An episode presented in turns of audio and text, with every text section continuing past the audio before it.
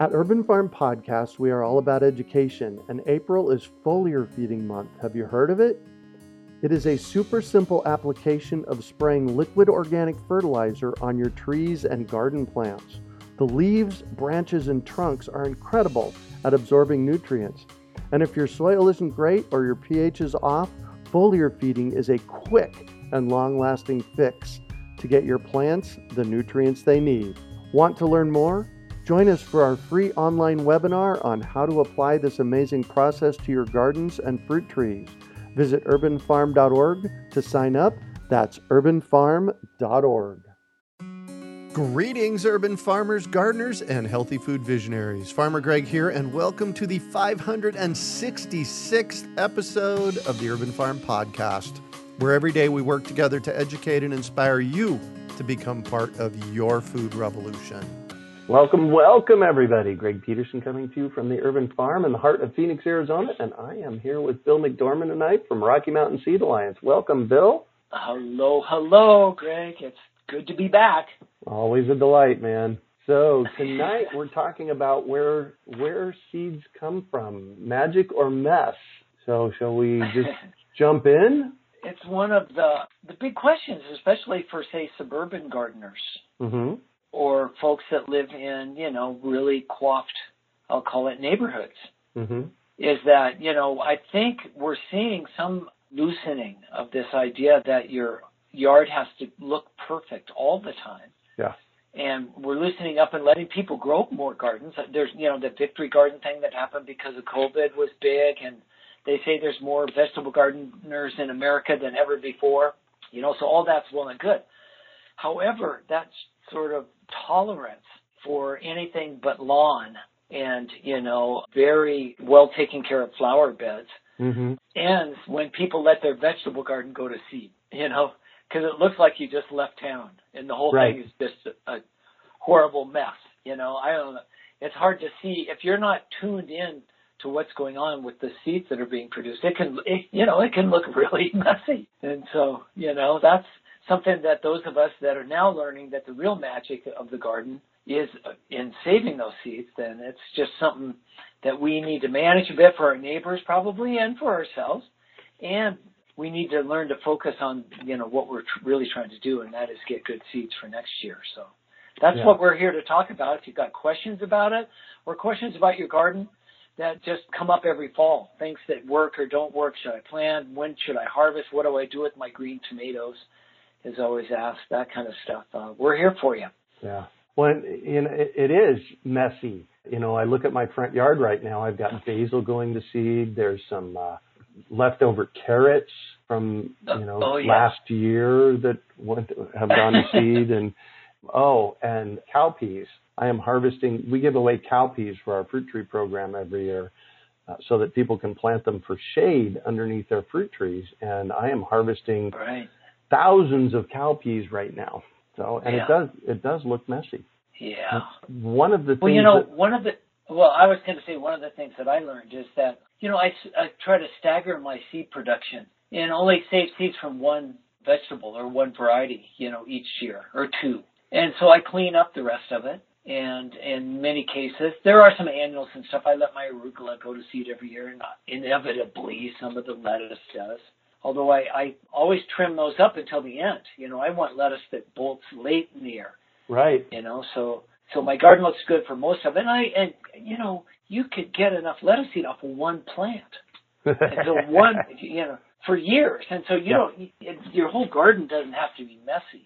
And if you'll then you know, rotate those other things like let Swiss chard go one year and let your carrots go one year or let your mm. peppers and then you know you can sort of you know contain that messiness.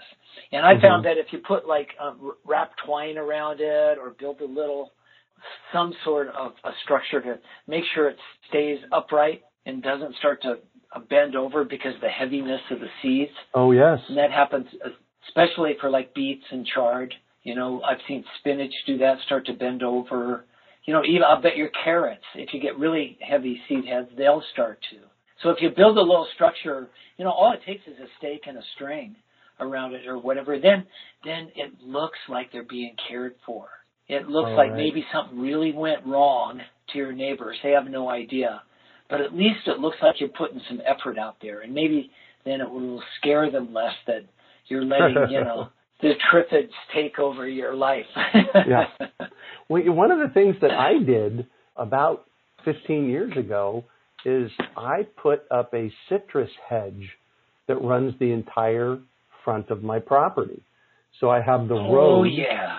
I have the road, Right. my berm, and the citrus hedge. It gives me more privacy, and I can get away with more things looking not so great Right. because the, he- the, the hedge slash wall is in the way. You know, plus it makes Oh, all I love kinds of that. yeah, it makes all kinds of great citrus starting here in about three weeks. So, which I'm really excited Well, about. yeah, and then if anybody if anybody complains, you either give them seeds or citrus, right? right. so you'll buy them off with whatever is in season. Oh routine, yeah, Which you, you you can change whole neighborhoods that way. yeah, Complaints? Nobody complains about my garden. They're getting eggs. They're getting carrots. They're getting, you Mhm. know. fruit trees. That's the other thing. I had enough to share. Yeah. Yep, I, uh, I like that. for for years, you know, I do the urban farm fruit tree program here in Phoenix, and for years, anybody anybody on my street, there's 26 houses. Anybody on my street that wants a fruit tree, I give it to them, and I've given away dozens on my street. Right. Mhm. And so what does that do? That helps your whole street, right? Exactly. All around you now. Yeah. Oh my God, what a great idea. You know, we're just so short sighted sometimes when we try to own and control our own properties and make them look, you know, perfect. Yeah. I mean, you sh- should get out there and have a little fun, make a mess.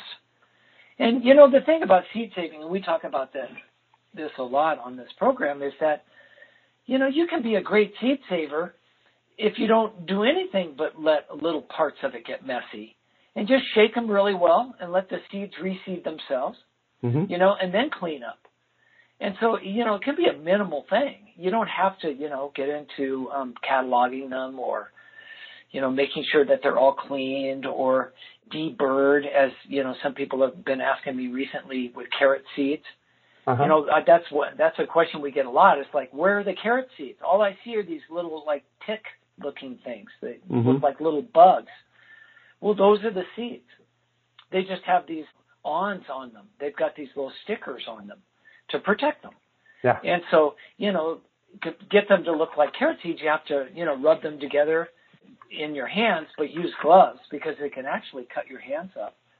Or, you know, in the bottom of a box or whatever, or on a piece of screen. And so, you know, that's how you deburr them. Then you would need to winnow them. And we've talked about those sorts of things if you have any questions, you know, to clean the seed. And then you get it looking like the seed you buy in a packet. Well, that's all really that. good, you know, if you need that. But just remember, you don't need that for your own. You don't you don't need to deburr it if you're gonna you know harvest it and put it in a packet. You can just plant it that way. Again, those little burrs are there to protect the seeds. You know, so why take all the protection off if you don't have to? I mean, it's just work you don't have to do. I mean, if you're going to store a lot of them, or you're going to take them down to your seed library or your local seed exchange, or you want to impress your friends, you know, at the whole it's a cultural society then of course you want to clean them. You want them to look as good as they can, and learning how to do that's probably important, but not necessary. In this day and age, where most of us are way too busy anyway, right. you know, let's figure out how to how to hack this stuff and get the most out of our gardens with the least amount of work. And sometimes, sometimes it's actually better that way. You start learning from your gardens. hmm You know what I do? Yeah. I just let things go to seed. I have Yeah. lettuce and carrots and nasturtiums and cowpeas and parsley and basil that come back and, ma- and many more things that come back year after year after year that you know I just let some of them go to seeds and I spread the seeds uh, well and often what I'll do is I'll grab a seed head and I'll crush it in my hand and just toss it. So it can be Yeah. that easy. Oh yeah. No, that's good. Now, if people live in the northern latitudes of this country where they get Mhm. snow and they can get really, you know, sub-zero temperatures, you know, that may not work for everything every year. Oh, you know, yeah. what I learned in Idaho was that when I had an early blanket of snow, Mhm. of snow or so, before it got really cold, then I was fine. but it was those Arctic cold fronts that would come down, sub-zero temperatures Oh, without yeah. any snow on the ground, and that's I think it sort of freeze dries everything, and it kills Mm. a lot of seeds that way. So if you want to make sure, then, and you live in one of those climates, mulch. You know, put a foot of mulch on top of your garden for the winter. Just protect it. Pretend like it's a foot of snow. Yeah. And so, and that may be way easier than trying to, you know, manage your whole seed thing. Just shake them, let them all, you know, reseed where you want them. You know, and that, that may not even be where you want those crops the next year. But guess what? Many of them are transplantable. And so the next spring, it's like having your own little nursery. All these Right. thousands of little um, Swiss chard plants come up, and just move the ones you want, the healthiest ones, over to where you want to grow them the next year. And so there's a lot of advantage into just mulching really well. Or, you know, if you live in Phoenix, you don't have to. And just letting things come up. I really like that. And actually, it's changed where I garden certain things year after year. Because it chose. I didn't. it just came back. Wow. Cool. So we do have some questions here. You want to jump into a question Oh, early because there was a really cool one Yeah. in here that Oh, I yeah. wanted to throw out to you. This is from Oh, yeah. Terry. This is from Terry in Maricopa. And I have to tell you, Terry, I have eaten this particular plant you're asking about for decades. And I've wondered about this and I never even thought to ask Bill. So thank you. So Terry says, where do seedless watermelons come from since they do not have any viable seeds to replant? yeah, it's a, a bit of a mystery. I learned finally when I went to Hollar and Company, H O L L A R. And Hollar and Company is really a beautiful and interesting place because they're the one of the last family-owned seed companies of Mhm. scale, big. They sell millions of pounds of seeds. I mean, they're a big company, but they never sold out. And they're the only one on that scale that I know of that's that large that did not sell out to one of the pharmaceutical or chemical companies now that own about 60% of the world's seeds. And Right. we went through that great con- consolidation. So if you ever get out to uh, Colorado, Rocky Ford, Colorado, uh, it's on the Arkansas River. It's south of Denver, southeast of Denver. Hollar and Company is still there, and it's a perfect place to grow melons and cucumbers, and that's why it was started almost 100 years ago now, I think. It was maybe 80 to 100 years ago. Mhm. Anyway, they they are the melon people, and they've perfected these so-called um, smaller seedless watermelons. And and you know, I'm going, well, so why is that? Why have you put so much time and energy into doing that? And, and, and Bruce, the one of the uh, lead breeders there, looked at me and goes, Bill, that's what people want in the grocery stores. That's the sweet spot. If you can have a seedless watermelon that a family can eat without having to save, you know, much or store after they're done with a meal, then bingo, people will buy it every time. So there's been huge uh, incentive for them to be able to do this.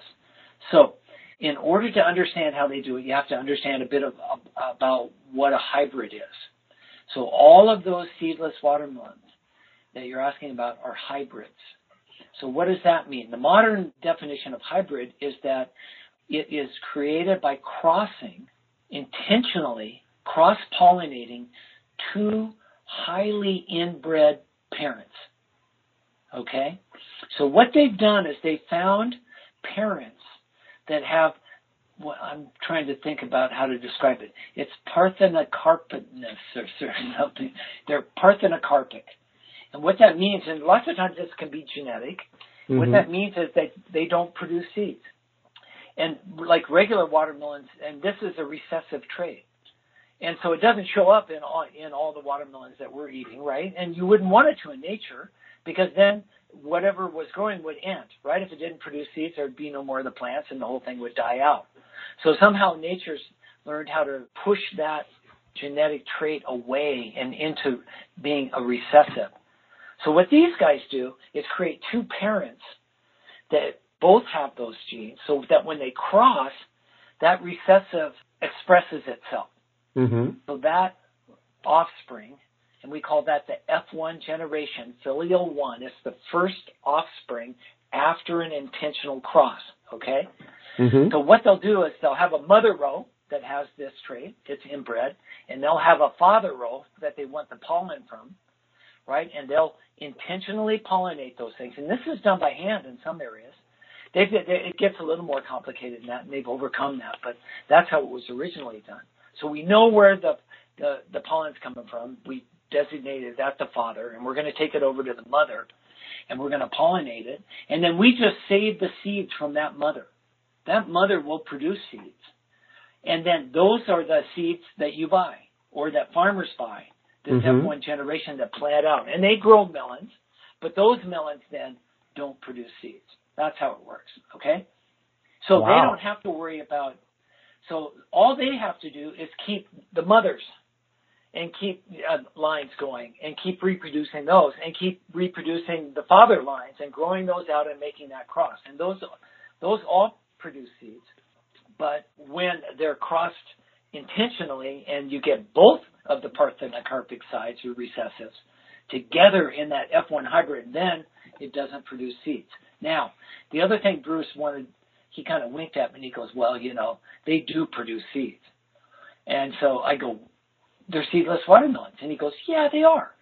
They're, what, the parthenocarpinous properties don't always, and they're not complete. This is what we always say in breeding, never say never. Well, they never say that they never produce seeds because they do. And the ones that do, it does happen late in the season. The Mhm. watermelons that come later on the vines, and it happens when they're really, really mature, past the eating stage. And so we just never let them get to that point. So when we pick them at perfect eating stage, they just haven't ripened enough. And Right. so even then, sometimes you'll find a seed in them. You know, nature isn't perfect. Yeah, so, I've seen a few. so that that's the seedless. And I don't know how. You know, it'd be nice if I had a chalkboard and I could draw some pictures or whatever. But I hope that helped. So inbred parents are crossed to create a hybrid. That hybrid will not produce seeds. Okay, or produces few or produces them later, and that's what we call uh, seedless watermelons.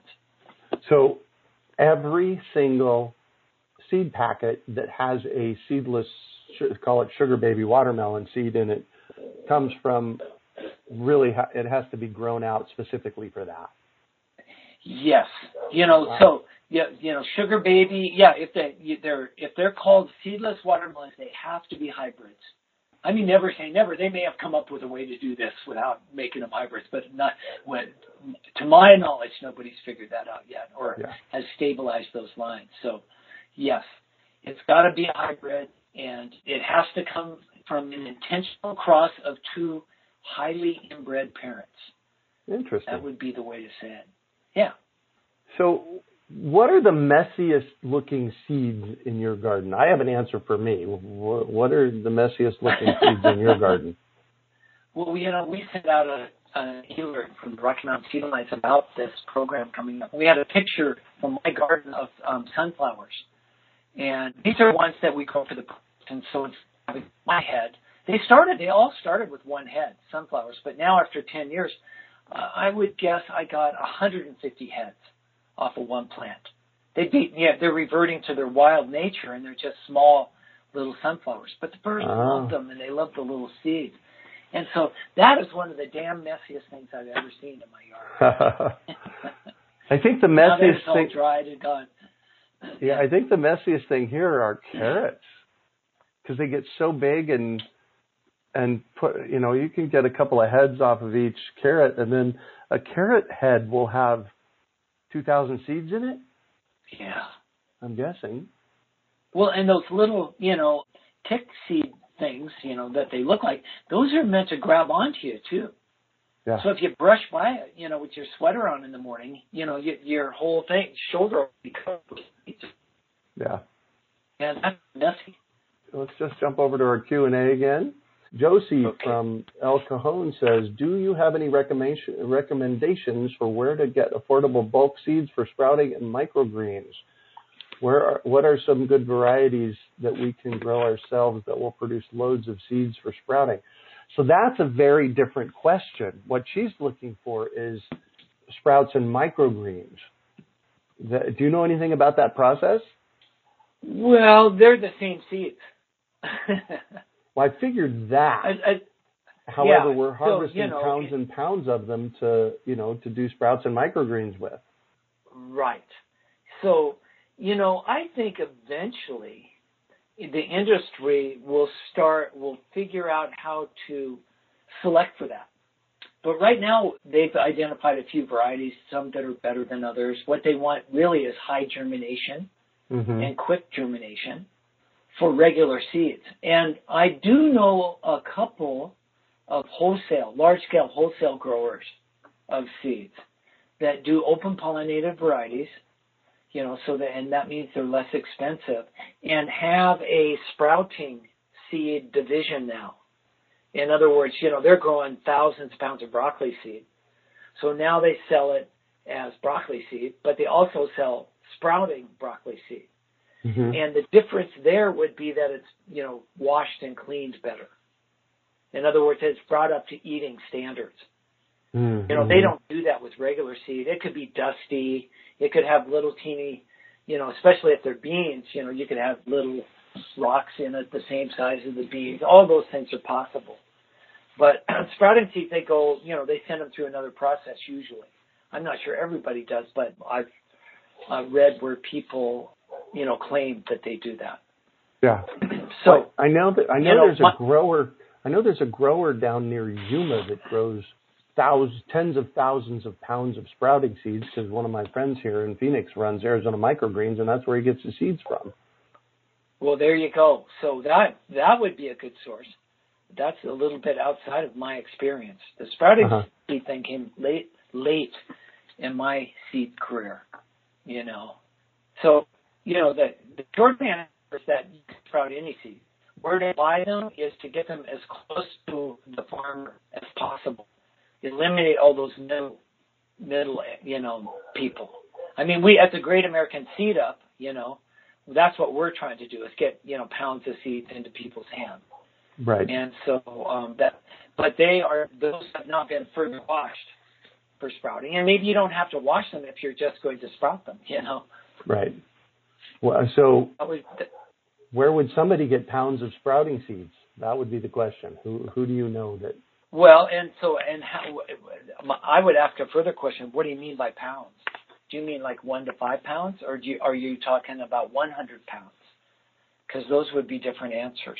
Yeah. I mean, Peaceful Valley, groworganic.com, has done a pretty good job at uh, making sprouting seeds available.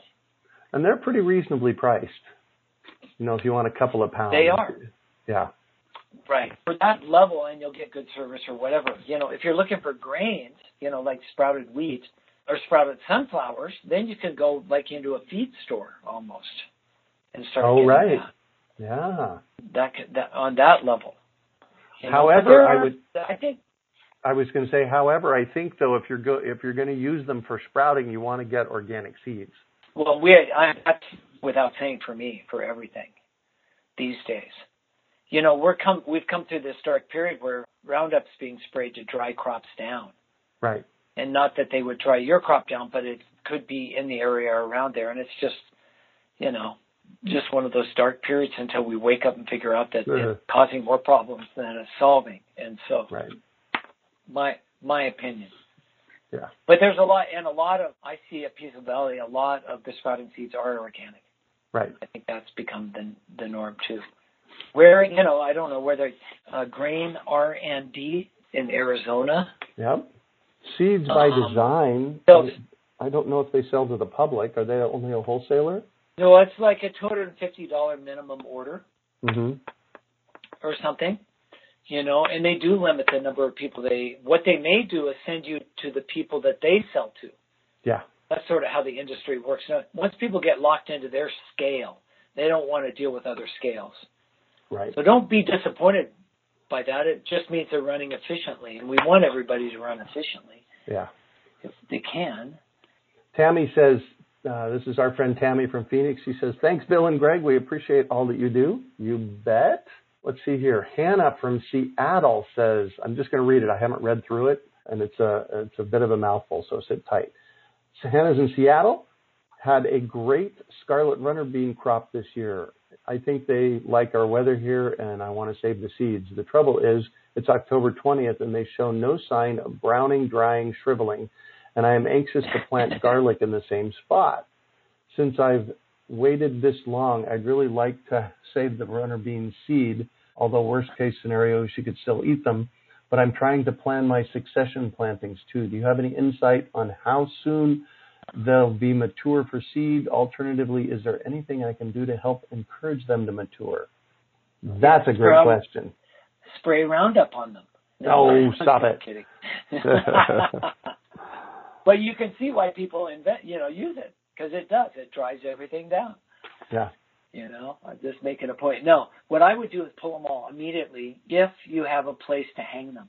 Pull the whole vines. And you can stack them on a tarp if you have a cool, dry place. You could hang them in a garage. You know, I don't know what your situation is. You could even hang them outside mm-hmm. underneath an eave that would get by early frost if that's what happens to you. But pull the whole plants and they'll finish drying on their own time. And that, for me, there's no way to tell how long it'll take. I don't know the varieties in your particular conditions, but yeah, eventually all that stuff, they're not too bad if you can pull the vine because all that energy in the vine will go into the seeds and they'll finish drying. Mm, right. Hopefully that'll help. And, and then plant I, your garlic. Yeah, and then plant your garlic. What I would do is I wouldn't actually pull it out of the ground.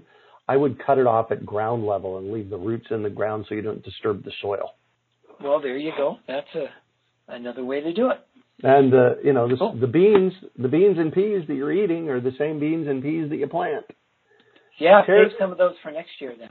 Yeah, yeah, exactly. Terry says, last spring I asked you both about Armenian cucumbers, if you planted the seeds from striped and the pale green ones, if they would produce the respective kind.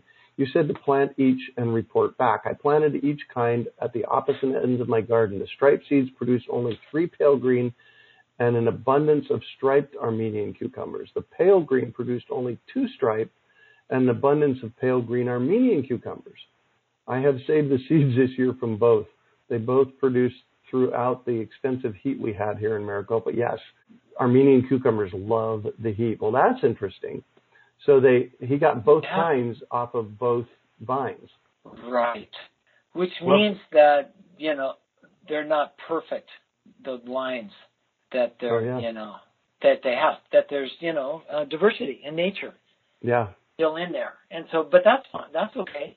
And I, just so you mark the seeds from the anomalies, you know, and so that you don't mix that in with the others. I just mix them well, all together and get Armenian cucumbers, whether they're striped, striped or pale green. My friend Thunderfoot has a, a variety of beans he calls anomaly. he just mixed all of the anomalies together and called it anomaly. And so, yeah, you can do that too. You know, color um, and shape mean a lot to you. Then those are the things you need to pay attention to and keep segregated yeah. as we've been saying. I think we've given up on that, Greg. Or uh, I think you and I are both the same way. What we're interested in is flavor and yep. eatability. You know, mm-hmm. doesn't matter what color it is for me. So, what kind of seeds are you saving this time of year in your garden? Well, you know, I was going to tell a bit of a story about this because right now I'm saving Swiss chard seeds. This is a great time. They they seem to hold pretty well on their seed stocks, and there's just mm-hmm. so many of them. I mean, one plant will produce thousands. Yeah, I had a friend of mine in a community garden one time come over and look at the end of my community garden bed in Tucson looked kind of messy, and it was because I had one a Swiss chard plant there that had gone to seed. And this friend of mine who was in the bed next to me, who had been through one of my seed saving classes, looked at this thing and goes, Bill, what is that? And I go, that's Swiss chard going to seed. And you could see him with this puzzled look on his face. And then finally he got it. You know, he just never connected the fact that a plant could be so productive producing seeds and look like. Right. He had no idea what it would look like. Right. And that, I love this story because it just shows that this guy knew how to knew about saving seeds, was trying to save seeds in his own. But when he was finally confronted face to face with the process, he didn't even recognize it. You know? Right. He had to go through it once. And I think that forever changed him. And so, yeah, that's what I'm doing now. I just, I love Swiss chard and I just harvested it. Again, you know, the little teeny things that you get uh, that come off the plant are actually five packs of seeds. And you don't have to break them up. You just plant them that way. You know, if you look really, really carefully, there's five little teeny round hard seeds embedded in this fleshy stuff. Mm-hmm. And so you can, you know, it's fun to look at. Get a microscope or something out. You could look at it. And you know, in the industry, you can buy seed that's been cleaned, but that's really the only time you'll see it. That way, they can put it in professional seeders on industrial scales. Yeah. I just harvested and Hold on before you go past Nope. that. But don't do what I did a few years ago. I let beets and Swiss chard go to seed next to each other. ooh, They're the same family-ish. So um, what I got down uh, several years down the road was no beets and just greens. well, they, you know what they call that is beet chard Right. Australia. well, we'll just eat that, mate. yeah, exactly. Yeah, I don't. Yeah, you have to be careful. And not only in the, in the same family, Greg, they're the same species. Yeah, they Right. cross easily. Yeah. So yeah, you know, if you're going to grow them for seed, only let one or the other go to seed in one year. You can grow both beets and chard in, in your garden in the same year and eat them, but only let one or the other go to seed. Yeah. Amen. So you were going to tell me other things you were saving in your garden. Oh, cilantro. I just Oh yeah. gathered up all my cilantro and I still had arugula that I had harvested. And so I cleaned and I winnowed that. That was another one I did. Let's see. Those were the three biggie. Oh, and lettuce, of course. We've got Yeah. lettuce from all over. I would, my father came to me and he wanted to plant a little fall garden. He says, I need arugula, I need lettuce, and I need chard seeds. And I just turned them around and I looked out over the garden and go, there they are. Nice. You know, just go grab a handful wherever you look. You Yeah. know, it's good. Cool. Well, I'm really excited. We have an amazing event coming up in about a month. The Global Seed Summit started with an idea that you guys planted in my in my brain about five years ago. You guys were doing the seed summits in New Mexico, right? Yes. Yeah. Very successful. Mountain West Seed Summit.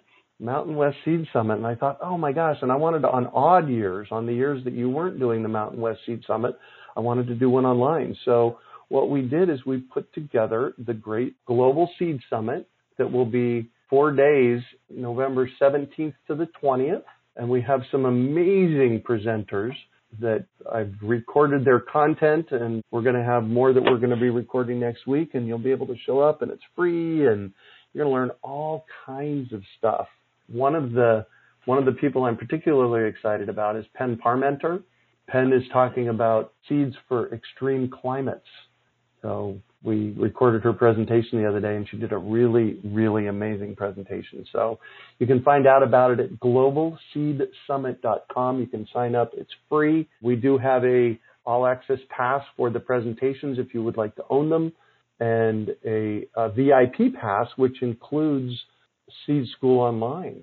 Bill, what, Bill, why don't you tell us a little bit about Seed School Online? Well, for the folks that haven't heard, it's just a great, you know, it's taken on more importance, I guess, with COVID too, as we try to move a lot of the resources online. And so, you know, I've been teaching some form of seed saving for almost 40 years. Yeah. And, you know, the basis of that was then finally 10 years ago put together in a formal program called Seed School. And the first one was nine days long. We finally shortened that down to five days, five and a half days in some Mhm. cases. And we started taking that all over the place. We've done seed schools, everything from Sterling College in Vermont to University of Montana. Yeah. And more and more people wanted access to the material, so we found a way to deliver seed, all the best of that material in one day. First time I did, I thought it was impossible. I went to the Fairview Gardens in California. That was Nick Ableman's. They just invited me down to do a workshop. That's all they said. So when I got there, there's a big poster out in front of it, Greg, that said, Bill McDorman, Seed School in a Day. Uh-huh. and I looked at this poster. I go, what is that? And they go, well, that's what you're doing. And I go, well, okay, that's gonna be that's gonna be really interesting. They said, well, you teach seed school, don't you? And I go, yeah. And they go, you're only here for a day, aren't you? And I go, yeah. And they go, well, that's what you're doing then. so that's nice. where seed school that's where seed school in a day came from. And wow. so we we've done I don't know altogether now with the, both programs probably over fifty or sixty. Fifty or sixty times you've offered it. Yeah. Between somewhere between a thousand and fifteen hundred graduates nice. world. And so nice. we took all of that, all the feedback from all those programs and all the times we've been through this and took the best of that and put it into Seed School Online. And so that it's really, you know, an evolved, it's still evolving in some ways. You know, it will always evolve. And not that the, the basic information is different, but that the, the clarity and the conciseness with which it's delivered yeah. And so by the time you get to Seed School online, it's a pretty tight package. Right. I mean, we just went back and listen listened to it again, and we're you know thinking, oh my God, we're going to have to redo this whole thing. You know, you get that anxiety because you haven't been around it, and and actually, Belle, my wife, came out and said, wow, that's actually pretty good. so right. that's how that's the process. So Seed School online, yeah. Nice. So the uh, to sign up for the free event, go to Global Summit com. And yeah, if you want the VIP package, you can sign up for the freebie and you'll get an email that says, hey, if you want the VIP package, go here. So, well, Bill, we've been having more tech issues because you've faded out a little bit. So let's just go ahead and wrap this up. Any final thoughts? You know, come on home, make a mess, have more fun, learn how to save seeds. There's abundance all around us. And so much of the stress I feel in my life, I'm realizing is my stress. Yeah. Not the world's. And the more I look around at the birds and these messy plants, the more I realize that there's a lot to share out there. So that would Amen. be my ending comment. Yeah. Amen. Thank you. Thank you. Thank you, everybody, for joining us tonight. Uh, about a month out, globalseedsummit.com. We're very excited about that. And yeah, farm out, and we'll catch you on the flip side, as I like to say. We hope you enjoyed today's episode of the Urban Farm Podcast. Remember to listen for tips, advice, and resources to help you on your journey with urban farming. You can find us on the web at urbanfarm.org or send us an email to podcast at urbanfarm.org. In the words of Vincent van Gogh, great things are done by a series of small things brought together. Be encouraged that with each lesson learned and skill developed, you are one step closer in the direction of your dreams. One of the first things that many of us learn when we start to garden is how to water and fertilize the soil. But there is an exception to this rule, and it's called foliar feeding. You should foliar feed or water the leaves of your plant with liquid fertilizer when you want certain nutrients to be absorbed better. Not only are the leaves great at uptaking liquid fertilizer, if your soil isn't very good or your pH is off, foliar feeding can help your veggies and fruit trees quickly get the nutrients they need to thrive. If you're ready to start foliar feeding for maximum growth, yields, and quality, head on over to urbanfarm.org forward slash feed the leaves to see our selection of foliar feeding products. That's urbanfarm.org forward slash feed the leaves.